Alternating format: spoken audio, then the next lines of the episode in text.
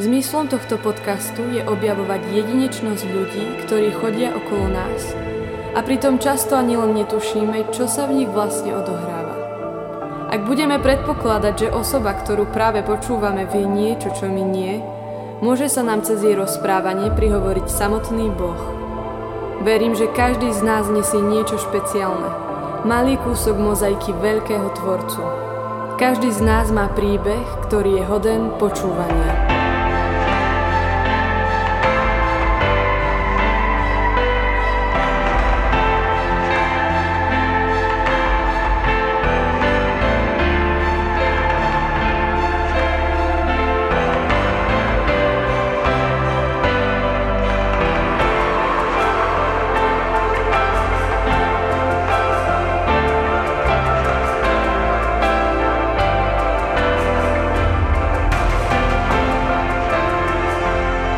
Vítajte pri počúvaní podcastu spoločenstva PR. Dobrý deň, dobrý večer, dobré ráno, podľa toho, kedy počúvate tento podcast. Vítam vás pri jeho počúvaní, je to PR podcast a dnes robím rozhovor s mojim najmladším bratom Juliusom Palagom. Julko, vítaj, teraz sa hodí niečo povedať. A, ďakujem za pozvanie asi.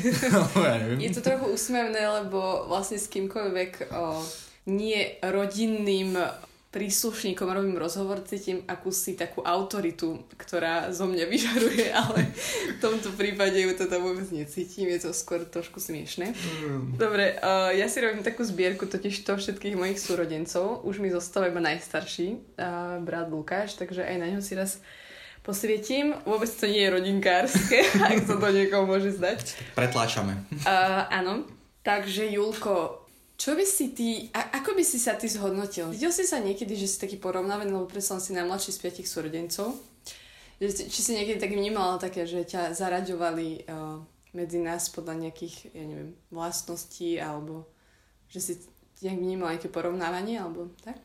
Ja mám, ja si nemyslím, že som bol nejakým spôsobom veľmi porovnávaný, keďže ja mám pocit, že ja som bol taký také svojské dieťa, tak by som mm-hmm. to mhm. povedala, že vlastne ja som bol taký, že veď mama, naša mama doteraz hovorí, že si chvíľku myslela o mne, že som autista, lebo ja som sa, si čítal mapu alebo nejaké historické knihy a, a to bolo celé, čo som dokázal celé hodiny robiť. Ty sa hral sám proste. Áno, ja som sa dokázal prehrať, hej, a bavilo ma hrať na históriu a tak ďalej. Tým pádom ja som od začiatku mal taký pocit, že všetci si ma zaradejú do takej svojskej kategórie. Je si proste iný, hej. Hej, hej. Mm-hmm. Tým pádom necítil som nikdy nejakým spôsobom nejaké veľké porovnávanie. Mm-hmm. Možno potom na škole, že učitelia alebo mm-hmm. možno nejakí takíto mm-hmm. starší ľudia mm-hmm. iní ma možno porovnávali, ale inak doma som to nejak nepocitoval. No a aké to je byť najmladší súrodený z piatich detí? To je predsa len aj také náročné, nie?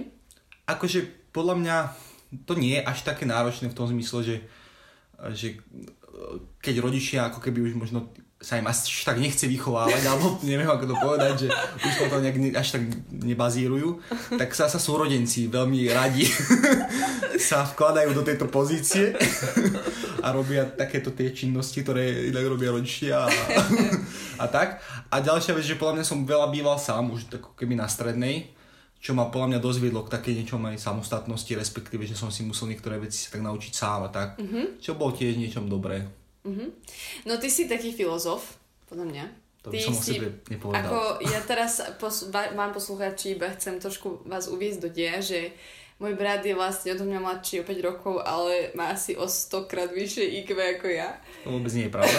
Lebo ty vlastne strašne veľa čítaš, máš veľmi veľa kníh a mňa by zaujímalo, že uh, čo je taká tvoja životná filozofia? Čo ťa vedie k tomu uh, možno aj mať nejaké vedomosti, čítať si veci. Veľmi viem, že sa aj zaujímaš o psychológiu a prečo je to podľa teba dôležité, alebo prečo ťa to baví?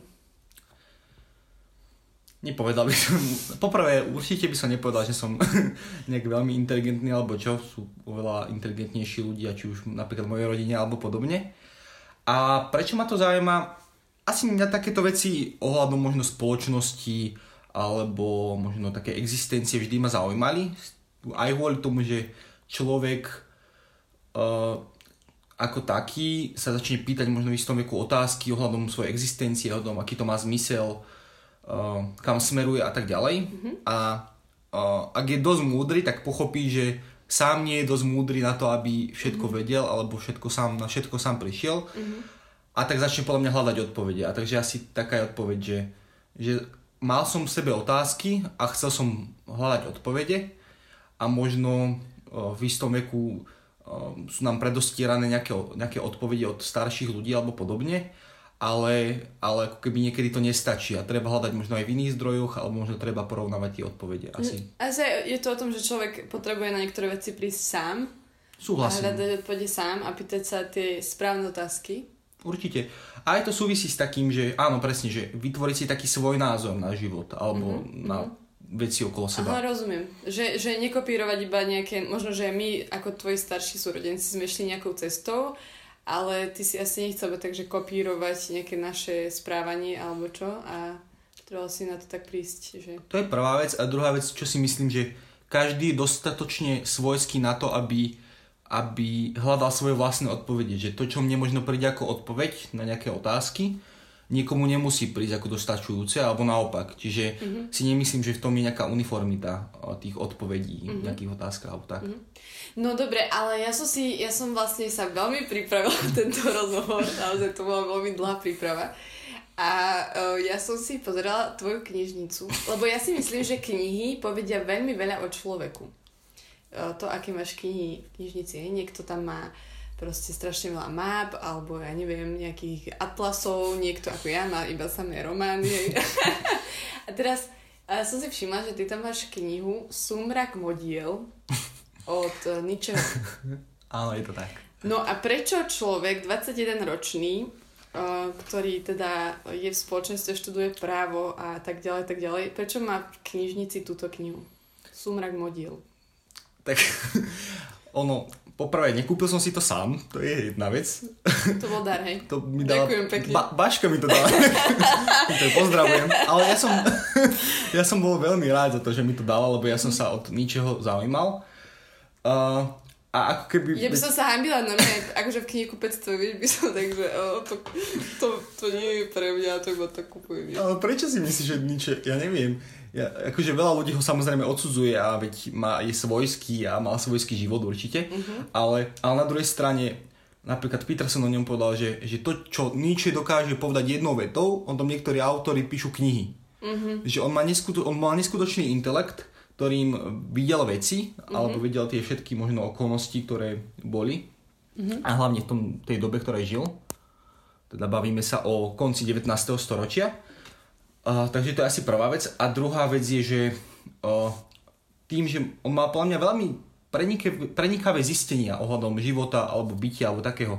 On vo svojej dobe v krátkosti, budem, to snažiť, budem sa snažiť čo najkračšie to nejak uh, zhrnúť. Aby nezaspali. Aby nezaspali poslucháči. Respektíve, podľa mňa už tu polovica vypla teraz tento Ospravedlňujem sa tých, ktorí som unudil. Ale v krátkosti, Nietzsche v podstate hovoril o tom, že kresťanstvo už je prekonané z dôvodu, že vo svojej dobe už nevidel v kresťanstve nejaký hlbší zmysel. Ako keby nevidel ľudí, ktorí by ho skutočne žili a tým pádom povedal, že Boh je mŕtvy. Ale zároveň povedal, že uh, nikdy si nezmiejeme krv z našich rúk z toho, že sme, tohto, že sme Boha zabili. Mm-hmm. A, a on to nevnímal ako nejaké víťazoslavné vyhlásenie a on to vnímal práve naopak, že on nevie, čo, čo ďalej. Aha, že na čom postavíme sú naše životy. Uh-huh. Že ty keď zabiješ Boha ako nejaký základ celej existencie alebo všetkého, čo robí tvoju spoločnosť spoločnosťou, tak máš veľký problém, že čom budeš smerovať životy ľudí. Uh-huh. To je akože tak, to je prvá vec. A druhá vec napríklad aj, čo hovorí o morálke, že morálka niektorých ľudí je iba nejakým strachom pred skutočnými vecami alebo podobne. Uh-huh. Uh, takže nemyslím si, že, že on je nejakým zlým filozofom a podľa mňa ľudia, keby ho si prečítajú, tak by sa zamysleli aj nad svojou vierou a nad svojou pravdivosťou svojej viery, ale nad tým, čo je pre nich viera, aby, aby sa ako keby tak dokázali ak by tak dokázali svoje myslenie porovnať s niekým iným, to možno s nimi nesúhlasí. Čo je podľa mňa tiež dôležité v našich, mm-hmm. našich životoch. Mm-hmm. No každopádne jeho filozofia bola veľmi zle interpretovaná, môžeme tak povedať. Áno, to určite. Hitler teda bola interpretovaná nacistickým Nemeckom, a teda Hitlerom alebo NSDAP a boli z nej iba vyberané veci, hej, že, že nebolo to brané ako nejaký komplex. Treba povedať, že Nietzsche bol striktne proti komunizmu, ktorý v tej dobe sa začínal uh, veľmi šíriť Mhm. a určite podľa môjho názoru nebolo jeho cieľom to, čo z toho, z tej filozofie bolo vyťahnuté. No každopádne je to dosť smutné a je to pre, pre mňa veľmi zaujímavé, že uh, ako dokáže myšlienka človeka, keď ju vysloví, respektíve keď ju napíše, ovplyvniť životy mnohých. Vieš, že, že, že podľa mňa mnoho ľudí, keď aj sa za, zapodievalo príliš ničem a jeho filozofiou, mne sa zdá, že aj spáchali samovraždu Áno, áno, mnohí. on je nihilista. Takže... Lebo v podstate zistili, že život vlastne nemá zmysel, tak sa na to, tak to zabálme teda. To by som úplne nepovedal, on ako keby videl zmysel v tom na človeku.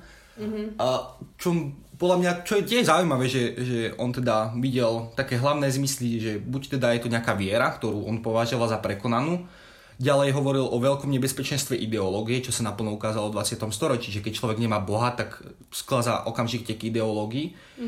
A potom jeho riešením teda bolo, buď teda tam bol ten nihilizmus, teda nejaká tá samovražda, ale teda on hovoril viac o, o nadčloveku, o tom, že človek si postaví svoje pozitívne hodnoty a bude ich žiť a bude nad človekom, ale v podstate už hej, moderná, moderná psychológia, ale aj filozofia by som povedal, že ukazujú, že to nejde. Človek si nedokáže postaviť hodnoty, nedokáže si povedať, že keď urobím toto, tak budem šťastný. A to je najväčší problém, že, že my, my ako keby iba hľadáme to, čo nás robí šťastným. My si neurčujeme, že toto má urobiť šťastným. Aha, OK. A to je najväčší problém, že tým pádom my nedokážeme vytvoriť na človeka. No tým by sme sa mohli presunúť zase k Franko, Frankovi, ktorý vlastne napísal knihu Hľadanie zmyslu života. Ale neviem, že či už to naozaj nebude príliš filozofické. Ja by som sa každopádne, ešte mne, akože nie že zaujíma, ale že ma to fascinuje, lebo si myslím, že vy ste taká generácia, že vy dosť uh, hľadáte odpovede uh, a hľadáte ich aj inde ako uh, nejak v tom, čo vám ponúka iba spoločenstvo, alebo čo akoby hovorí napríklad katolická církev, Mhm. alebo tak. A že v niečom, uh, to tým nechcem teraz povedať nič zlé, že to nepoviem za zlé, ale že, že mám pocit, že práve taký človek, čo pozná akoby aj tú druhú stranu, čo ponúka napríklad, hej, uh, svet, alebo nejakí tí filozofi a napriek tomu sa rozhodne byť v spoločenstve, môže doniesť naozaj aj do spoločenstva, aj do cirkvi, aj respektíve aj tým neveriacim ľuďom podľa mňa úplne taký svieži pohľad, aj taký nový pohľad na vieru, že prečo sa oplatí veriť v Boha a že prečo vlastne napriek tomu, že toto všetko aj že- z toho veľa prečítala, aj veľa akoby to študuje, že prečo ti dáva napríklad zmysel spoločenstvo? Čo pre teba spoločenstvo znamená? Že prečo v ňom si? Ja by som ešte to trochu možno povedal uh, trošku od tej základy, z tých, od, od toho základu s tou vierou, že, že podľa mňa, keď človek študuje nejakých takýchto autorov alebo tých číta, alebo keď sa do toho tak hlbšie sa snaží ponoriť, tak pochopí, že, že verí kvôli tomu, že vie, ako veľmi zlé to môže byť človekom, ktorý Boha nemá. Alebo ktorý neverí. Alebo ako veľmi zlé to môže byť, keď odhodíme tento základ našich životov a, naj, a naozaj prídeme k tomu, že, že nič nedáva zmysel. hej. A to je asi časťou odpovedí na, časti, teda časť odpovedí na tú otázku, že, uh, že ja verím v to, že Boh je, že musí byť kvôli tomu, že inak by to nedávalo zmysel a proste za tým si stojím. A zároveň z toho sa odvíja aj to, tá definícia viery, že viera nie je nejaká, nejaké vyhlásenie o tom, že existuje nejaký Boh, ale je to ako keby snaha žiť život podľa nejakého, podľa najlepšieho vedomia a svedomia, podľa pravdy alebo podobne, i keď nie vždy sa to darí a niekedy sú obdobie, kedy človek je zatrapknutý a tak ďalej, ale a s tým je podľa mňa spojený aj život spoločenstve ľudí, ktorí majú podobnú, podobnú cestu ako ty. Alebo sa snažia o niečo podobné. Čiže preto ti to dáva zmysel Áno. v spoločenstve. Áno, Že ťa vlastne aj tí ľudia uh, kvázi nie sú bližšie k Bohu, môžeme to tak povedať? Áno, akože určite, že napríklad veď aj my, čo mám kamarátov, či už Adam, alebo aj veď s Marekom Grešnerom, ale, alebo podobne, aj, aj s inými chalánmi, keď sa rozprávam, tak práve to je pre mňa to silné, že, že tí ľudia majú uh, iný pohľad na veci. Vedia niekedy ťa tak uviesť trošku, že keď už si moc uletený. Hm, Marek Grešne teda hlavne. Ale, a nie, ale aj Marek. Ty si robíš srandu z Mareka, ale, ale Marek, Marek, keď má takú... Nie, ja to, ja to tak myslím, že vy akože ste mňa dosť odlišní. Je to, to pre mňa zaujímavé, že ste takí priatelia. Ale pre mňa práve to je s Marekom také, že vieš, že, že, že, vieš, že niekedy to je to pekné, že ty niečo riešiš, nejakú debilinu a Marek povie, že ale jo, že, a, že, ja chápem. a tak niekedy, aj, ale aj on sa vie, tak vieš, že keď sa tak hlbošie zamyslí na niečím, tak z toho vie vzniknúť veľká múdrosť. naozaj, akože teraz si nerobím srandu. A je to naozaj niekedy také, že si až povie, že wow. že, mm, takže tak. No a máš nejaký moment, um, pamätáš si nejaký moment, alebo máš nejaký argument pre neveriacich, ktorí možno počúvajú tento podcast, aj keď o tom veľmi pochybujem, respektíve aj pre veriacich, ktorí veľakrát uh, sa stávame neveriacimi, si myslím. Um, máš nejaký argument, prečo Boh je a že prečo je reálny, prečo je Emanuel, prečo je Boh s nami a že prečo uh, ten duchovný svet, ktorý nevidíme, je možno veľakrát reálnejší ako ten, čo vidíme? Asi komplikovaná otázka. Akože chápem. Musím trošku zjednodušiť tie otázky. Každopádne vieš, čo si som chcela povedať. Viem. Uh, asi by som to povedal tak, že podľa mňa viera nie je niečo že axiomatické, že vychádzaš z nejakých, uh, nejakých uh, dogiem, ktoré proste sú a musíš to veriť, ale je to argumentatívna vec. A tým pádom si myslím, že... Myslíš? Ja si to myslím naozaj, lebo... lebo Ja som myslela, že viera je skôr záležitosť srdca. Záležitosť ja sú...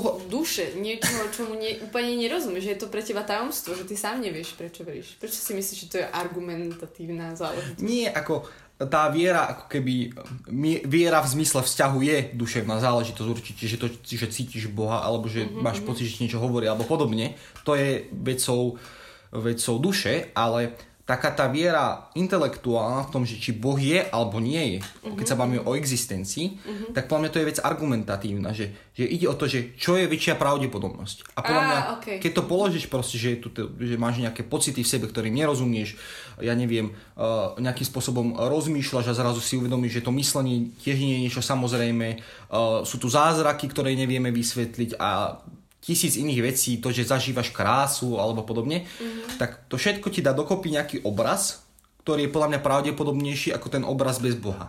OK. A z toho vychádzam. Ako nevychádzam z toho, že, že je tu niečo najsilnejší argument, ale z toho, že tých No argumentov máš- je príliš veľa. Mhm. A máš nejakú osobnú skúsenosť uh, s, nejakou také, s nejakou takouto záležitosťou alebo situáciou, kedy si si povedala, že fú, keď toto cítim, keď toto vidím, alebo keď toto som prečítal, alebo čokoľvek, tak Pán Boh musí existovať.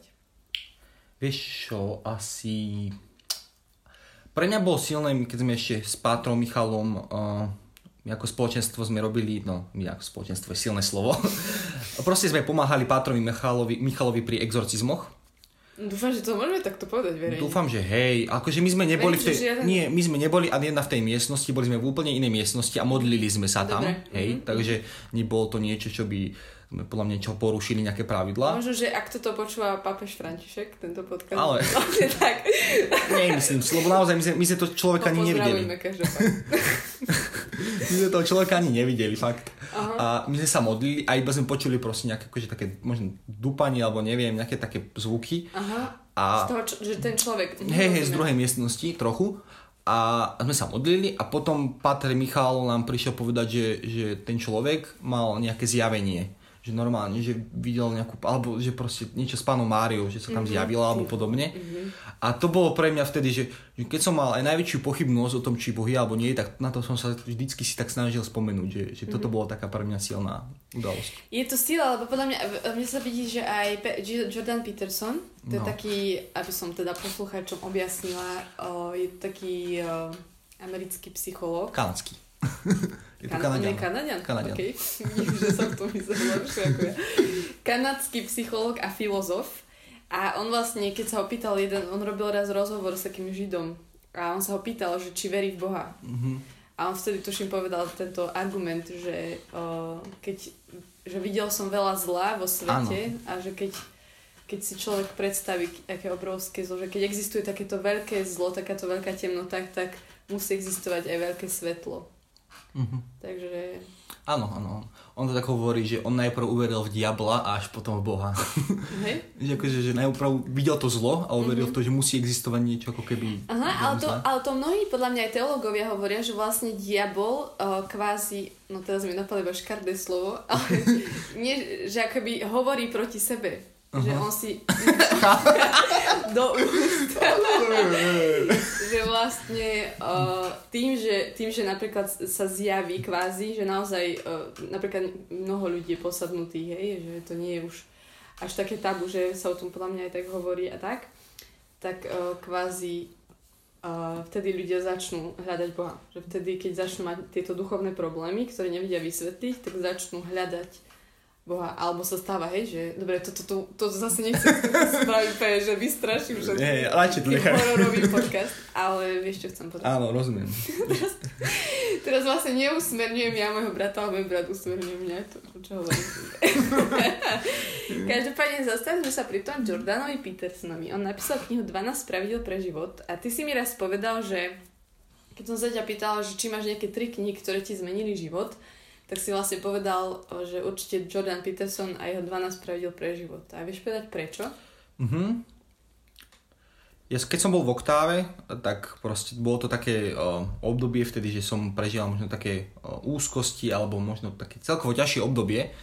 A, a s jedným kamarátom sme si kúpili túto knihu a sme to začali čítať.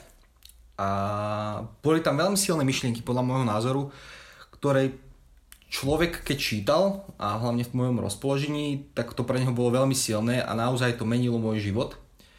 A asi v tom zmysle, že, že možno dovtedy som si neuvedomoval, že, život je naozaj utrpenie. Alebo mm-hmm. že, že nechcel som nejak som to, vieš, keď máš keď si v oktáve, tak tam tým vôbec takto nezamýšľaš. No jasne.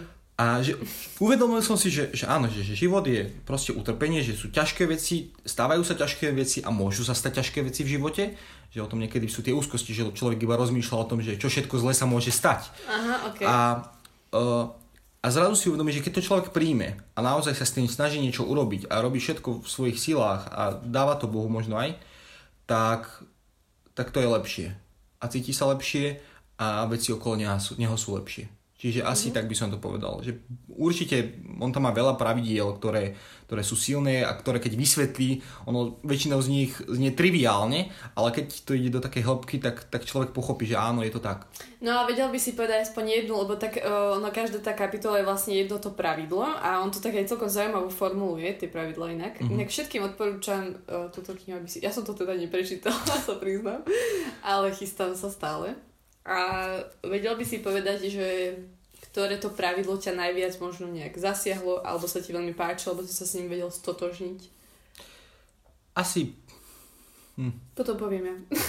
dobre. Nemôžeš, kľudne. Ja by to tiež zaujímalo. Ako... No napríklad, možno No, ti to poď. pomôže. Ale Jak mne že- sa veľmi páčilo, čo on hovoril o tom, o, ja to neviem teda, ako sa volala tá kapitola, Mhm. ale on hovoril o tom, že ak sa, že nesnaž sa zmeniť svet, že ak chceš zmeniť svet, tak uh, najprv proste sa staň hrdinom, To je niečo, počkaj, on to že... No to je, ja neviem tiež, ako že staň sa hrdinom vo svojej rodine, vo svojej komunite, že snaž sa zmeniť nie ako keby celý svet, Mhm. mm-hmm. ale svoju rodinu, svoju komunitu a že byť ako keby príkladom nie tým ľuďom, ktorí ťa nepoznajú, ale tým práve, ktorí ťa poznajú a tam sa snaží zm- robiť zmenu a ja si pamätám, že toto napríklad sa mňa veľmi aj dotklo, aj ma to veľmi oslovilo, lebo no to už by, to by bolo už nadlho a tento podcast je o tebe, takže Akože to je myslím pravidlo, že uh, najprv si uprať uh, svoj dom, alebo hej, get your...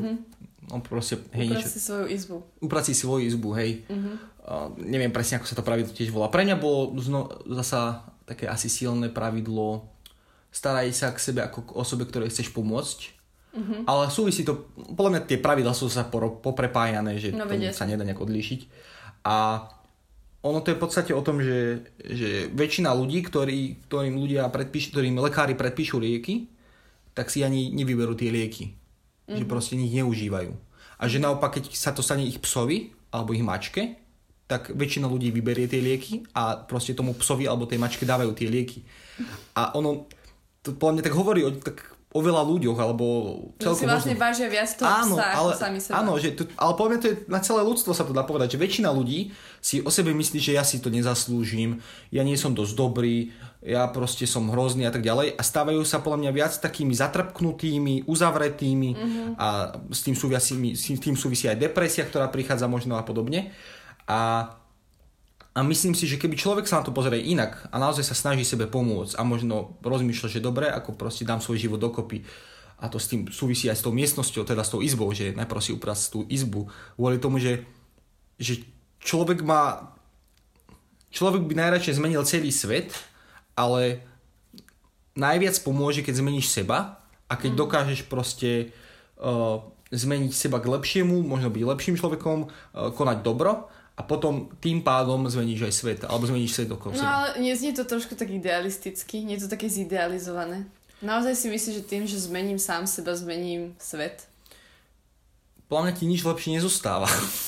Vieš, že, že, že veľa ľudí napríklad, podľa mňa na toto sú založené veľa, na toto je založené veľa režimov, že, že proste nejakí ľudia, ktorí majú pocit, my ideme zmeniť svet, napríklad Rusku, Rusku bolševici, sa dostanú k moci majú nejaký ideálny systém, ktorý by podľa nich mal fungovať, urobia to a proste dopadne to otrasne a zomierajú milióny ľudí len kvôli tomu, že si myslia, že vedia čo s tým. Mm-hmm. A je to kvôli tomu, že najprv nezačali u seba. Mm-hmm. A možno keby tí ľudia boli uh, viac študovaní a možno keby sa boli lepšími ľuďmi celkovo charakterovo, morálne a podobne, tak by to nedopadlo tak zle, ako to dopadlo. Mm-hmm. Že to je niekedy problém s tým aktivizmom, že, že ľudia chcú vstúpiť mladí do politických strán, chcú zakladať združenia a neviem čo všetko, ale potom v podstate, keď sa aj dostanú napríklad tej moci, tak to vyzerá ako to vyzerá, vie? Že, mm-hmm. že nevidia to, respektíve, že sú, že nie sú proste dostatočne morálne. No dobre, ale tak čo je cesta? Nevstupovať do politických strán? Ja si myslím, že zase kresťania musia byť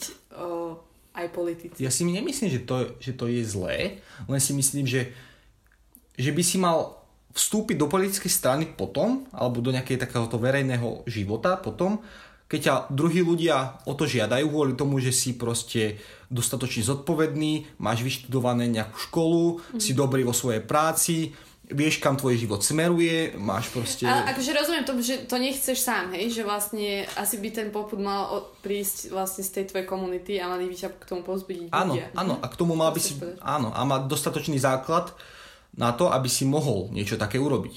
Mm-hmm. Vieš, nemôžeš si proste jedného dňa niekto povedať, že a ja budem dobrý politikom a pritom jeho život je úplný neporiadok. Mm-hmm. Myslím si, že to nebude proste fungovať. Mm-hmm. A ty ako vidíš budúcnosť uh ty si teraz ešte mladý, plný života, energie. Ako ty vidíš možno aj takú uh, budúcnosť kresťanov napríklad v politike? Fúha. Ťažká otázka. Ťažká otázka. Máš, máš okolo seba napríklad, veď študuješ právo mm-hmm. a máš nejakých spolužiakov, ktorých by si povedal, že fú, tento by bol dobrý premiér, alebo tento by bol dobrý minister. Alebo ani nie na tom práve, ale možno v tvojom okolí v spoločenstve. Máš nejakých takých ľudí? Sebastiana, vieš? Sebastian, pozdravujem ťa. nie, nie. Vôbec nie je rodinkárske to podcast. Ale nie. Neviem. Ako... Asi blbá otázka. Takto sa to nedá povedať, že kto konkrétne by bol. Akože ja, mňa... tak, či máš nejakú, vieš, či si taký aj v tomto... Uh... Mm. Ja sa o toto až tak nezaujímam. Nie, hej? Teraz. Ty nechceš ísť do politiky. Ja vôbec nechcem ísť do politiky. A čo chceš robiť v živote? Neviem, akože s tým právom dúfajme niečo. akože to by bolo veľmi pekné, keby sa podarí aspoň niečo s ním. A, a neviem, akože neriešim niečo konkrétne, že toto Myslel musí byť. Myslel tak uh, filozofovať. Môžeš si ako taký filozof, vieš, že si spravíš takú väžu, kde vylezíš. taký ten stĺp to robili taký Áno, áno, a to robili, to robili uh, tí pušní otcovia. Že si áno. postavili stĺp a tam žili celý čas.